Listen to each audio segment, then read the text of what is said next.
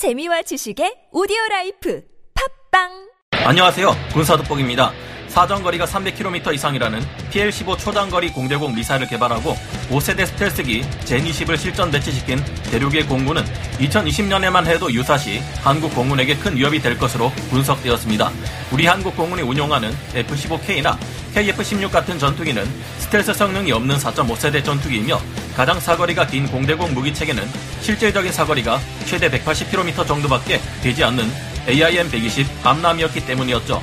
이런 상황에 지난해인 2016년 11월 대륙에서는 PL-15보다 더욱 크고 굵은 공대공 미사일이 포착되었으며 이는 적어도 400km 이상의 사거리를 가진 초장거리 공대공 미사일일 것으로 서방의 전문가들은 분석했습니다. 당시에는 이거 정말 큰일 났다는 생각을 가지게 했는데요. 하지만 미 공군이 개발한 이 가공할 무기 체계를 한국이 도입할 경우 역으로 대륙 공군은 한국 공군을 상대로 이기기 어려운 상태가 되었습니다. 우리 한국에는 이 새로운 무기 체계를 운용하는 데 필요한 F-15K와 F-35가 있기 때문인데요. 양에서도 질에서도 대륙 공군을 압도해버릴 수 있는 초장거리 공대공 미사일 LRAAM이 어떻게 해서 대륙의 공군기와 초장거리 미사일을 상대로 승리를 거둘 수 있을지 이야기해 보겠습니다. 전문가는 아니지만 해당 분야의 정보를 조사 정리했습니다. 본의 아니게 틀린 부분이 있을 수 있다는 점 양해해 주시면 감사하겠습니다. 민감한 사안이 포함되어 있어 부득이 중국을 대륙이라 표현한 점 양해 부탁드립니다. 한국 공군이 위험하다. 대륙의 초장거리 공대공 미사일. 대륙의 공대공 미사일 중 한국 공군에 특히 위험할 것으로 파악되는 미사일은 두 가지입니다. 하나는 사정거리 300km의 PL-15이고 하나는 사정거리가 400km도 넘을 수 있다고 분석되는 PLXX인데요. 우선 사정거리가 400km에 이를 것이라는 PLXX를 살펴보겠습니다. 대륙은 오래전부터 러시아의 초장거리 공대공 미사일인 KS-172와 R-73M을 원해왔습니다. PLXX 초장거리 공대공 미사일은 마치 KS-172가 그런 것처럼 램제트 엔진을 구동하기 위한 공기 흡입구가 식별되지 않았는데요. 이를 보아 PLXX는 러시아의 KS-172 기술을 기반으로 개발되었을 가능성이 시사되었습니다. 사정거리가 400km라니 아무리 최신 전투기의 AESA 레이더라고 해도 탐지거리가 250km 수준을 벗어나기 어려운 것이 현실인데 그럼 이를 어떻게 운용해야 할까요? 그 열쇠는 조기경보 통제기와 전술 데이터 링크에 있습니다. 탐지거리가 100km를 조금 넘는 JL-10A 펄스 도플러 레이더를 가진 JH-7A 전폭기나 탐지거리가 200km를 조금 넘는 신형 A4 레이더를 탑재한 젠16 전투기는 PLXX를 발사하기만 하고 전술 데이터 링크를 활용해 쿵징 200과 같은 대륙의 조기경보 통제기가 미사일을 적 목표물까지 유도하는 것입니다. 쿵징 200의 최대 탐지 거리는 350km에서 450km에 이를 것으로 알려져 있는데요. 혹은 젠20 스텔스 전투기를 이용할 수도 있습니다. 다른 전투기에서 PLXX를 발사하더라도 적진 깊숙이까지 들키지 않고 들어갈 수 있는 젠20 스텔스 전투기가 레이더를 끈 채 전술 데이터 링크를 이용해 PLXX를 유도해 목표물을 격추시키는 방식으로 운용할 수 있다는 것인데요.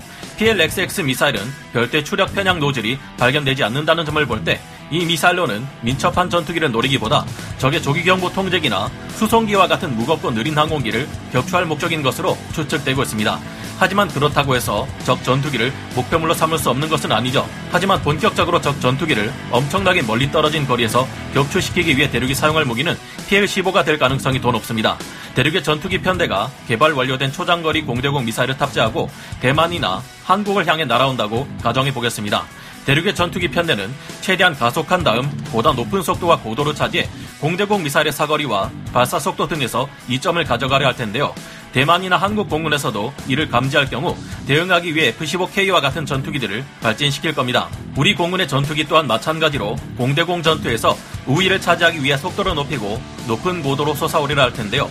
그런데 이때 400km 밖에서 PLXX 미사일이 대량으로 발사되었다면 대만 공군의 전투기나 우리 한국 공군의 전투기는 선제 공격을 받게 됩니다.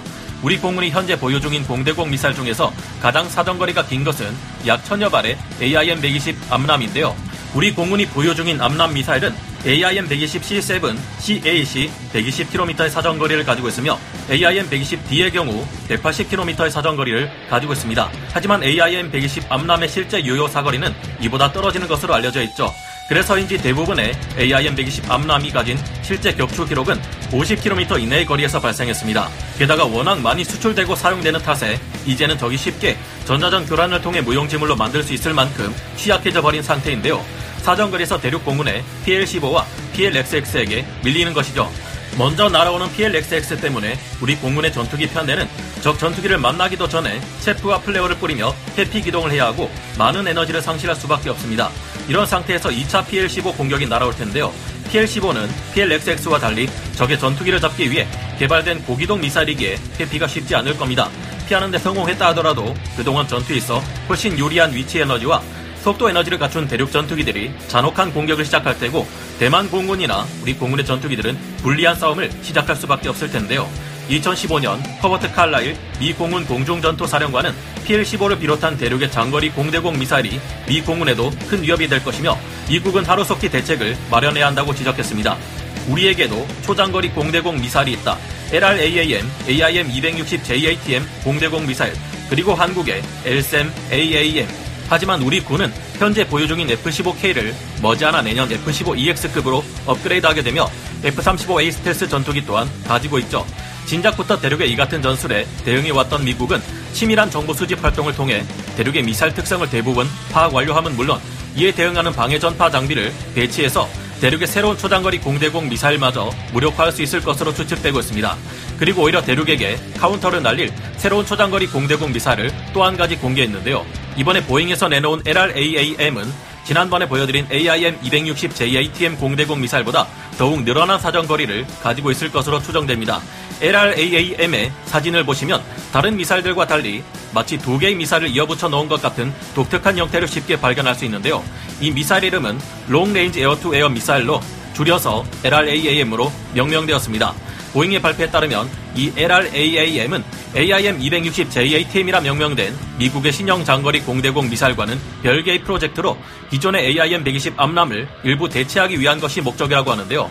LRAAM은 아직 정확한 제원이 공개되지 않았지만 다중 펄스 고체 연료 로켓과 Kill Vehicle이라 명명된 요격부 두 개로 구성되어 있는 2단 고체 연료 추진 형태를 가지고 있어 엄청난 사거리를 가지고 있을 것으로 전망됩니다.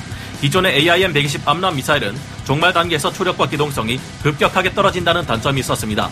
추진 기관으로 고체 연료 로켓 모터를 사용하는 암람 미사일은 발사 초기에 최대의 기동성을 발휘하지만 추력이 떨어진 종말 단계에서는 추진력 없이 관성으로 비행하는 것에 일부 의존했기에 전투기와 같은 고기동 목표물에 대한 명중률이 현저하게 낮아진다는 문제점이 있었는데요. 이 탓에 가장 최신형인 AIM-120D 암람도 상대 전투기가 이를 피할 수 없는 회피 불능구역 NEG를 고려했을 때의 사거리는 50km밖에 되지 않습니다. 실전에서 암람 미사일의 격추 기록이 대부분 제로 거리에서 50km 범위 안에서 이뤄진 것은 이 때문이었는데요. 이를 개선하기 위해 AIM-260JATM은 고체 로켓 연료가 들어있는 내부에 일종의 격벽 혹은 경막을 사용해 앞뒤로 나눠 놓는 조치를 취했습니다. 덕분에 AIM-260JATM은 일단 로켓의 연료를 다 쓰고 난 후 목표물 가까이 붙은 다음 다시 초진제를 점화해 추력을 높여 적을 격추시키는 원리를 취하고 있었습니다. 일단 한번 불붙으면 급속도로 연소해버리는 고체 연료 저장 부분을 둘로 나눠 어느 정도 제어가 가능하게 최대한 효율적으로 사용하는 개념인데요. 이번에 공개된 LRAAM은 JATM과 달리 아예 2단 추진제 형식으로 만들어져 있기 때문에 JATM보다도 더 긴 사정거리와 강력한 기동성을 갖게 될 것으로 보입니다. 보잉 측의 말에 따르면 LRAAM은 부스터로 미사일을 가속시킨 다음 일정 거리를 비행한 뒤 2단 로켓을 점화해 속도와 기동성을 다시 최대로 높여 표적에 명중하는 개념을 가지고 있습니다. AIM-260JATM의 사정거리가 150km에서 250km 정도로 추정된다면 LRAAM의 사정거리는 최소 300km 이상일 것으로 추측되는데요. 아직 정확한 제원이 공개되지는 않았지만 그 한계치가 어느 정도일지 큰 기대가 됩니다. 제작사인 보잉 측 관계자의 말에 따르면 이 미사일은 램제트 방식이 아니지만 기존의 공대공 미사일들이 가진 사거리를 월등히 능가한다고 하는데요. 아마도 이 미사일은 말도 안 되는 폭장량으로 미사일 캐리어라 불리는 F-15EX에 20발 이상 덕지덕지 탑재되어 운용될 것으로 보입니다. 대륙 공군의 미사일은 질뿐만 아니라 양에서도 압도할 수 있게 되는 것이죠. 미 공군의 최신의 전투기들이 가진 AESA 레이더 또한 아무리 좋다 해도 탐지거리가 250km를 크게 넘어서기는 어렵기 때문에 F-15EX에서는 사정거리가 300km를 넘어가는 이 미사일을 발사만 하고 유도는 다른 플랫폼이 맡게 될 것으로 추측됩니다. 아마도 LRAAM의 유도를 맡게 되는 것 또한 조기경보 통제기가 되거나 적진에 깊숙이 침투할 수 있는 F-22A, F-35 스텔스 전투기가 될 것으로 보이는데요. 미 공군은 얼마 전에 F-15C의 리전 IRST 포드와 전술 데이터 링크만으로 QF-16 표적기를 요격하는 데 성공했었죠. 이를 보아 미 공군의 F-35는 레이더를 끄고 기도 비닉을 유지한 채 후방 F-15EX가 발사한 LRAAM의 데이터 정보를 넘겨받아 목표물까지 최종 유도하는 역할을 수행할 수 있을 것으로 보입니다. 그리고 우리 한국 공군이 LRAAM을 도입하기만 한다면 같은 전술을 구사할 수 있을 것으로 보이는데요. 당장 인천에서 대륙의 산둥반도까지 거리가 350km밖에 되지 않아 유사시 최소 500기에서 600기, 최대 1800기 이상 날아올 수 있는 대륙 공군의 전투기는 양쪽으로 우리 공군에게 큰 위협이었습니다.